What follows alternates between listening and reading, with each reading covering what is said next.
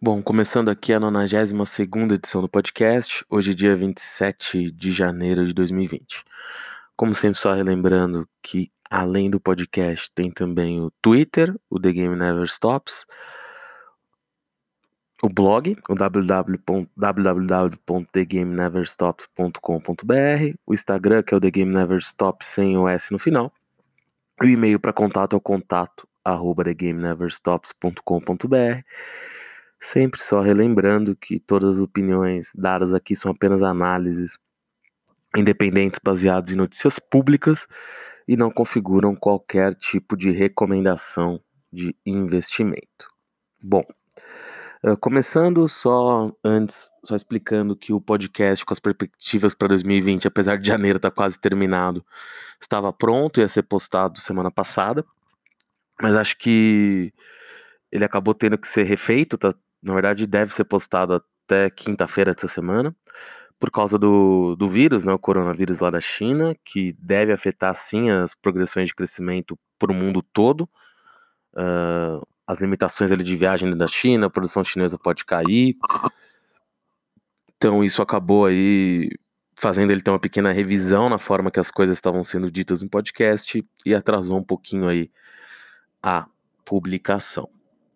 Bom, Indo para essa última semana, acho que é um assunto que eu até ia falar na semana passada e acabei dando até sorte de não abordar porque as coisas mudaram desde então.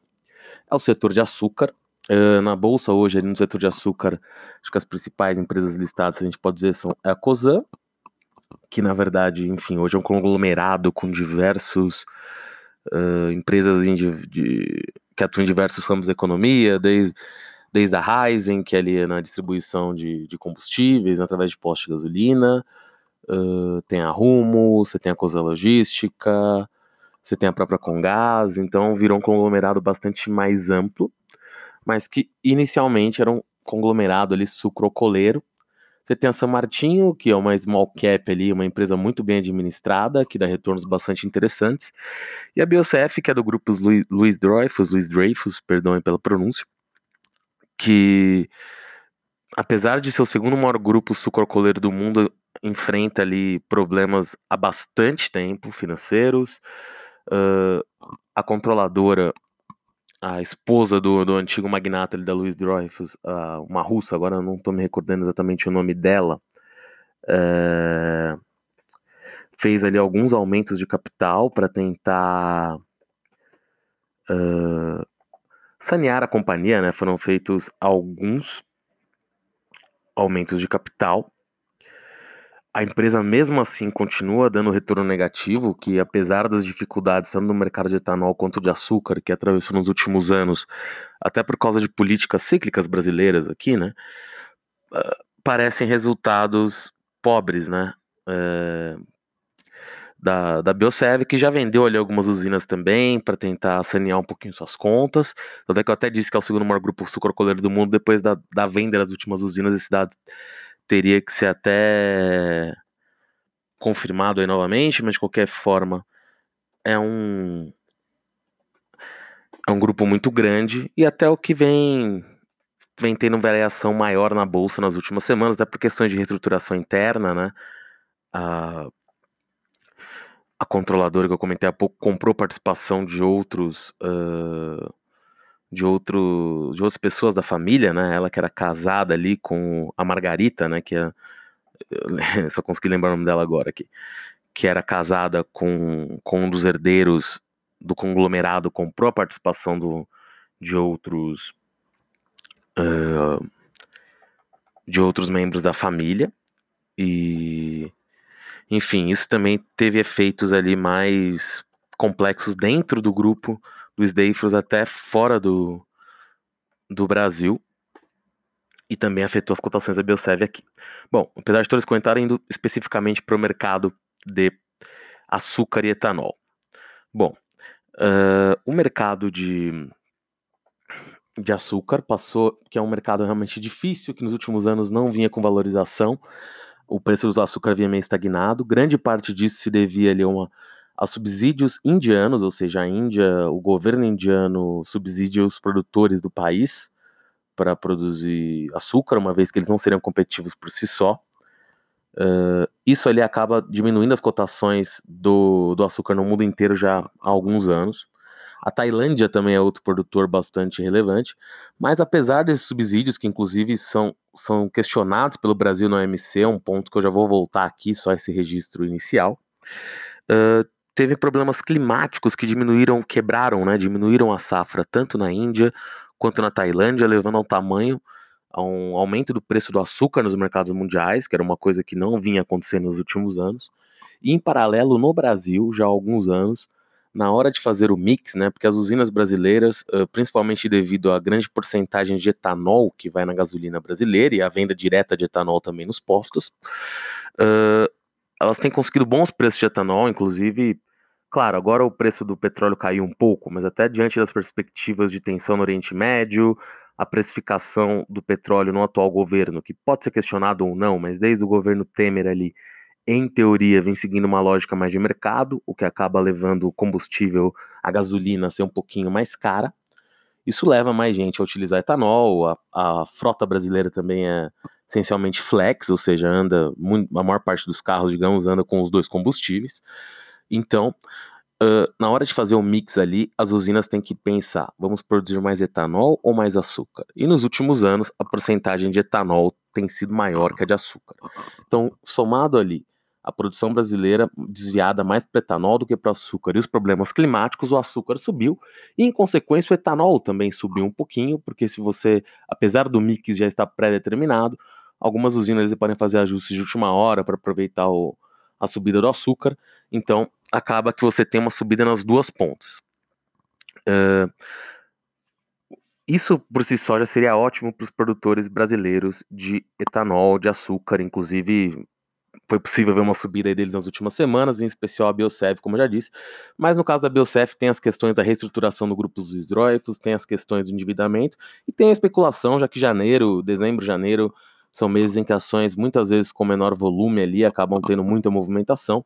E a Biocef é uma empresa também que tem boa parte das suas ações listadas em bolsa na mão dos controladores, o que acaba ali deixando um free float, né, que a gente chama, ou seja, as ações que estão livres para negociação no mercado, em um percentual pequeno do total de ações da companhia, o que também facilita a especulação, ou seja, é mais fácil com valores menores colocados ali para negociação manipular para cima ou para baixo as ações da empresa. Por exemplo, hoje, né, pelo menos aqui pelo site da BMF, apenas 6% das ações da Biocef estão soltas no mercado, que é um percentual baixo.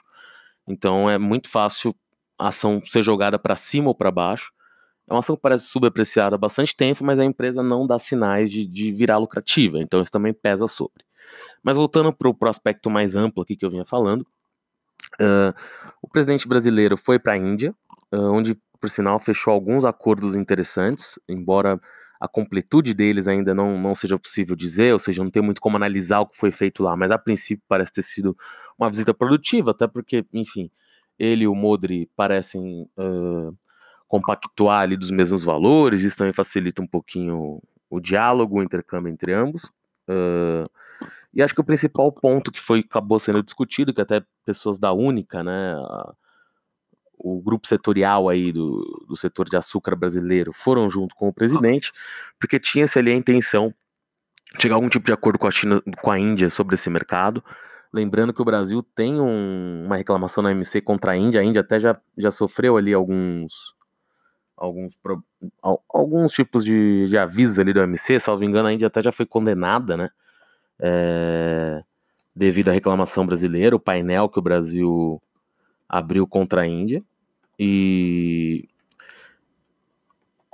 embora a questão ainda esteja ali em discussões finais, uh, a OMC já considerou algumas vezes que a Índia subsidia de forma indevida suas exportações de açúcar.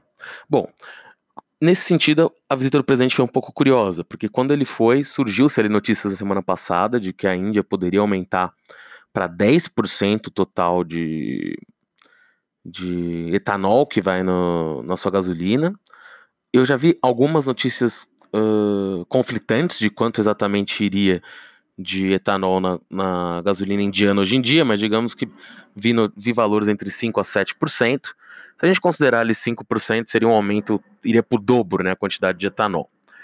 Hoje ali na Índia, de acordo até com pessoas que viajaram com o presidente, a Índia da Única ali, a Índia produziria algo como 2 bilhões de litros de etanol, 2,5 bilhões de litros de etanol, e o Brasil produz 33 bilhões. Ou seja, a Índia teria que dobrar a sua produção interna de etanol para conseguir cumprir essas metas. Isso poderia resultar tanto em possibilidade de exportações de etanol brasileiro para lá, já que o Brasil produz 33 bilhões de litros de etanol, mais de 10 vezes a produção indiana.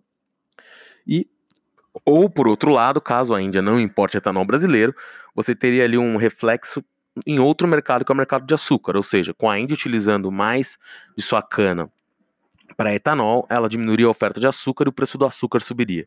De qualquer forma, poderia ser proveitoso para os produtores brasileiros, em especial caso a China de fato decidisse aumentar ali ainda mais né, o, a porcentagem de etanol e, e fizesse algum tipo de acordo para importar parte disso do Brasil. O fato é, não saiu nenhum acordo definitivo sobre isso, pelo menos não público, alguns protocolos de intenções, mas nada tão claro. E o presidente brasileiro ainda falou que conversou com o Modri, e o Modri explicou para ele que as exportações ali de açúcar indiano são só 2% do total produzido, isso seria um valor muito baixo, que ele estaria ali considerando até em conversar com o ministro das Relações Exteriores para o Brasil desistir da sua reclamação no OMC. Me pareceu algo um pouco complexo e complicado, ainda mais sem uma contrapartida clara. Acho que para o Brasil desistir do painel contra a Índia, teria que ter sim uma contrapartida muito mais clara do, do outro lado algum protocolo firme assinado de compra de etanol, ou enfim, ou alguma outra compartilha que seja em outra área, né? Acho que foi muito. A princípio, né, a gente tem que entender um pouco melhor essas coisas, que não tem nada muito claro ainda no momento, mas seria muito ruim que, que ficasse só nisso, né? Muito ruim os produtores de açúcar brasileiro que tiveram ali uma expectativa muito interessante com a série do presidente.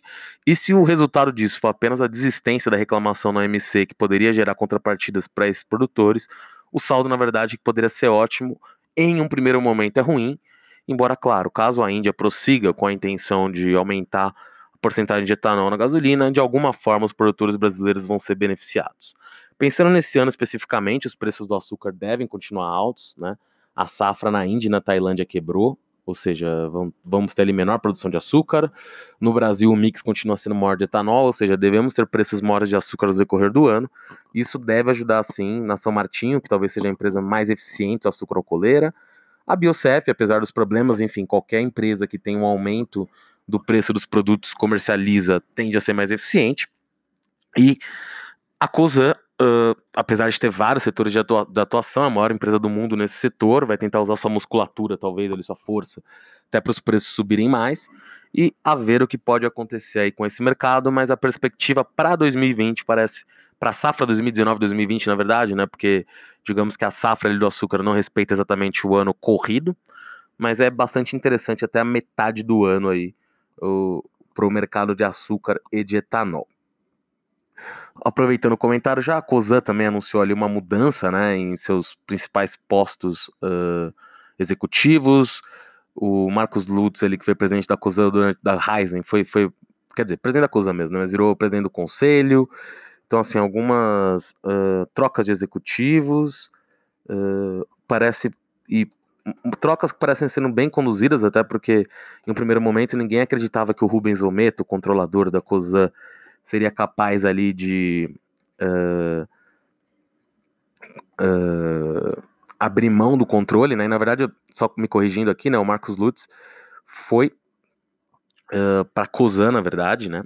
E era o antigo presidente. Perdão, perdão, perdão. Exatamente. O presidente da Ryzen, Lucas Guimarães, foi para o lugar do, do, do Marcos Lutz, que foi o primeiro ali a é, foi o primeiro presidente da COSAN que não era da família ali, pelo menos né, nesses últimos tempos. E os resultados da empresa melhoraram muito desde essa profissionalização da gestão, digamos assim. Então, acho que do setor de açúcar é mais ou menos isso. acabei falando mais tempo do que inicialmente até planejado, mas acho que o, o, o saldo é: a gente pode ter alguma coisa transformacional aí caso a Índia uh, anuncie um aumento do etanol na sua gasolina. Pode chacoalhar o mercado de açúcar, mas isso tem que acontecer efetivamente. E o governo brasileiro talvez devesse tomar alguma atitude uh, mais negociada ali com a Índia, as relações são boas, mas acho que teria uma forma de pressionar o governo indiano a de fato adotar isso. Mudando agora de setor, indo um pouquinho para Embra... indo um pouquinho para o setor de petróleo e gás. Outra coisa também que aconteceu nessa própria visita à Índia foi a possibilidade das refinarias indianas de petróleo comprarem mais petróleo do Brasil. É... A Índia tinha um... uma porcentagem ali de importação uh de petróleo bastante alta de Venezuela, que vem ali em queda até por problemas internos e sanções nessa produção, e do Irã, que também agora sofrendo mais sanções depois dos problemas com os Estados Unidos. A Índia provavelmente quer diminuir a dependência desses dois fornecedores, e houve conversas ali para a Índia passar a importar mais petróleo brasileiro. Acho que isso é bastante interessante para o Brasil. O Brasil tá, virou um exportador de petróleo nos últimos anos, uh, tende só a aumentar com a exploração do pré-sal, então acho que essa é uma chance que tem uma chance que tem que ser aproveitada. O mercado indiano está em franco aceleração. Até ano passado a Índia teve um crescimento menor que o esperado, mas ele tende a voltar a crescer mais rapidamente em 2020 e 2021. Então acho que sim, esse sim foi uma medida acertada do governo e na verdade o Brasil poderia ganhar nas duas pontas, né, exportando mais petróleo e talvez mais etanol ou com o reflexo de mudanças no, na precificação do açúcar com a Índia utilizando mais de sua produção de cana para etanol. Continuando no mercado de petróleo e gás, uma empresa aí que vem até que não passou tanto na mídia, mas teve variações muito grandes na bolsa foi a Domo. Uh, a Domo chegou a valer ali no mês de dezembro mais ou menos 10 reais, estava valendo na época ação. Veio a notícia de que a empresa teria que fazer a revitalização, ou seja, do campo de Tubarão Martelo, que é o único campo operacional da empresa hoje, para ele continuar produzindo. Com isso, o contrato de afretamento que ela tem com o FPO OSX3 poderia ali ter problemas de pagamento, ou seja, a empresa poderia não ter os recursos para pagar o contrato de afretamento devido à necessidade de revitalização. As caírem de mais de 10 para cerca de 2 e qualquer coisa, hoje estão ali 2,19, 2,20, mas chegaram a estar 2,70, 2,80, mas na faixa do, dos 2 reais. Uh, ou seja, o, acho que a grande questão aí é, o maior acionista da da Domo hoje são justamente uh, os controladores dessa plataforma. Então, eles não teriam grandes. Uh, apesar de eles até terem diminuído, diminuído, um pouquinho a participação acionária deles recentemente, uh, eles continuam sendo os maiores acionistas e não me parece que teriam nenhum tipo de ganho para eles quebrarem a empresa ou simplesmente tirar o navio de lá. o fato é, ele é um o F, FPO OSX3 é um navio é, é um navio um tanto grande para o campo de Tubarão Martelo, né? Porque a produção esperada para o campo inicialmente era maior do que, do que aqui se concretizou. Então ontem saiu ali uma notícia pelo Lauro Jardim comentando a possibilidade de um navio plataforma da Domo, e o curioso é que ele fala da Domo ali, enfim, a Domo só freta, ela não é proprietária, mas de fato poderia ir ser comprado pela gestora prima que depois a passar, a, transferiria esse navio para PetroRio. Aí a gente tem algumas possibilidades. Ontem eu vi na internet algumas menções que esse navio que poderia ser vendido poderia ser o FPO OSX1, um navio que foi fretado pela Domo lá, pela antiga OGX Domo lá atrás, 2012, 2013. Hoje não é mais utilizado. Eu confesso que eu não sei se o contrato de fretamento desse navio continua válido ou não, em propriedade de quem esse navio está. Então, eu não sei dizer se existiria a possibilidade do FPO OSX ser esse navio.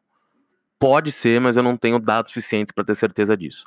O outro navio é um navio que já está em operação em Tubarão Martelo, que poderia deixar teu contrato pago. Nesse caso, como a Domo já tem um contrato de afretamento com o navio, ela poderia sim abrir, repassar esse contrato para a gestora Prisma, que o passaria para a PetroRio, recebendo alguma compensação em troca. Ou seja, seria importante para a empresa ter mais caixa.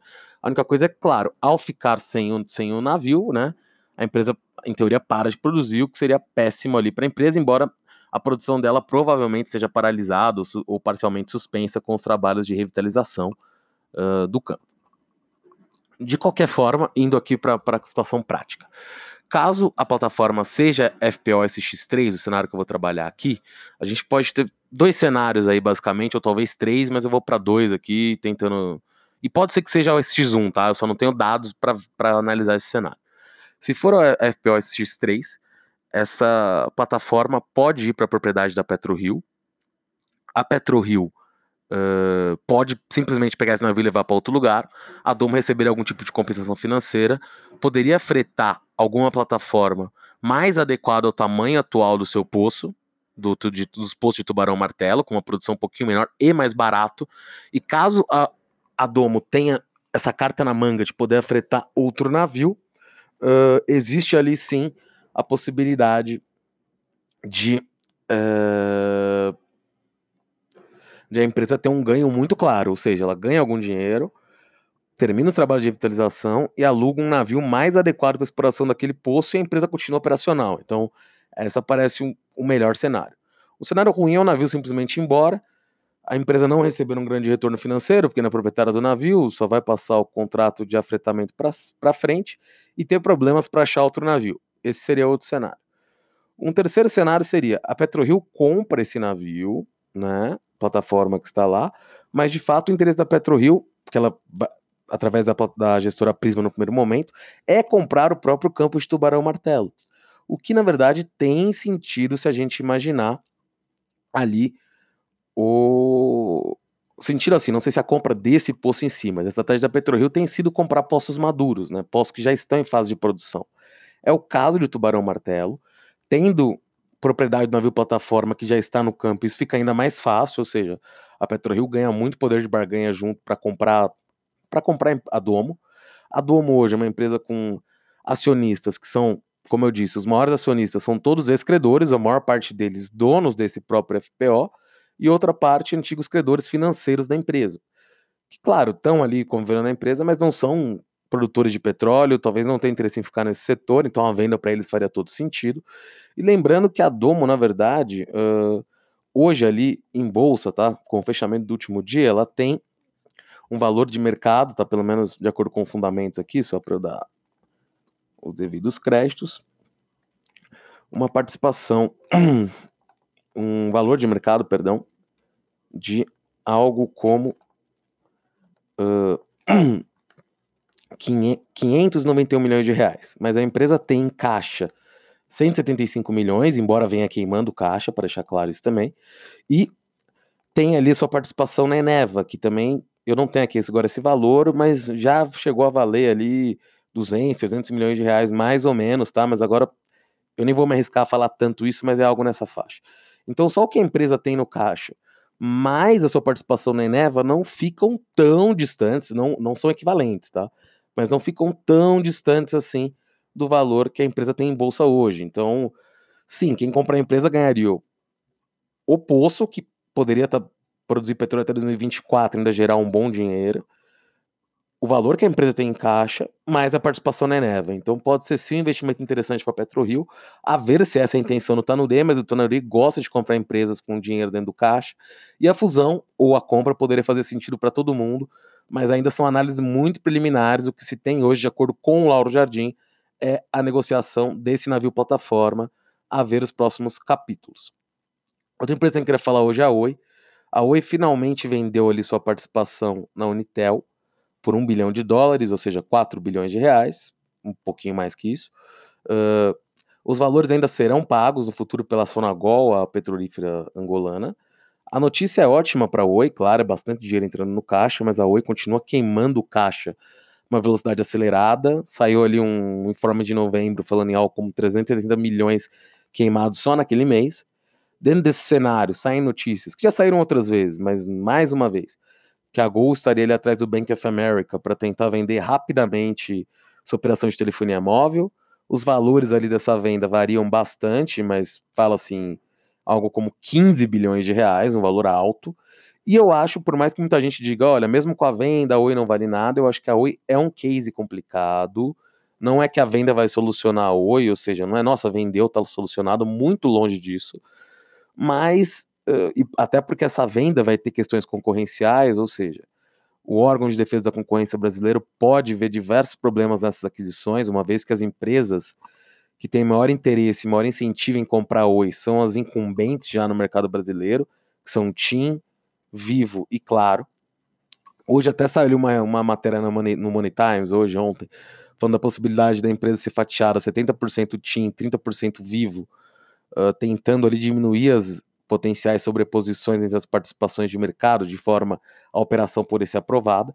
É uma saída, até porque eu acho que o governo veria com bons olhos uh, a Oi uh, sobrevivendo de alguma forma e passando esses clientes para empresas mais bem consolidadas, porque a situação da Oi é incômoda para todo mundo, para a Anatel, para o setor. Embora, claro, o órgão da concorrência deva fazer uma análise técnica e não esteja. Os conselheiros lá já foram indicados, não, não, em teoria não deveriam ser movidos ali pelo, pelos interesses do governo, na prática isso é sempre um pouco mais complexo, né? Tem uma questão do país como um todo. Então eu vejo que essa operação poderia ser aprovada, de, se bem estruturada, claro, senão, senão teria uma chance alta de reprovação. E com isso, a Oi ganharia esse valor alto de caixa. Eu acho também que com a venda das operações de telefonia móvel, provavelmente o, o, os dispêndios de caixa da, da Oi cairiam muito. Ou seja, eu vejo que a empresa poderia sim através da expansão com esse dinheiro, da expansão de suas operações de fibra ótica, que pode sim ser ameaçada pelo 5G em algum nível, mas até pelo nível de desenvolvimento do Brasil e pelo tamanho da fibra ótica que a Oi possui, que é gigantesco, acho que a Oi conseguiria sim locar essa fibra ótica durante bastante tempo, não só para as empresas de telefonia, talvez até para outros usos também. Então eu vejo que a Oi poderia, claro, ser uma empresa menor, mas poderia passar a ser lucrativa, o que ela não é hoje. E claro, talvez com uma perspectiva de em algum momento ter problemas, porque ela teria que fazer investimentos muito elevados, talvez, para pegar a próxima onda, né? De.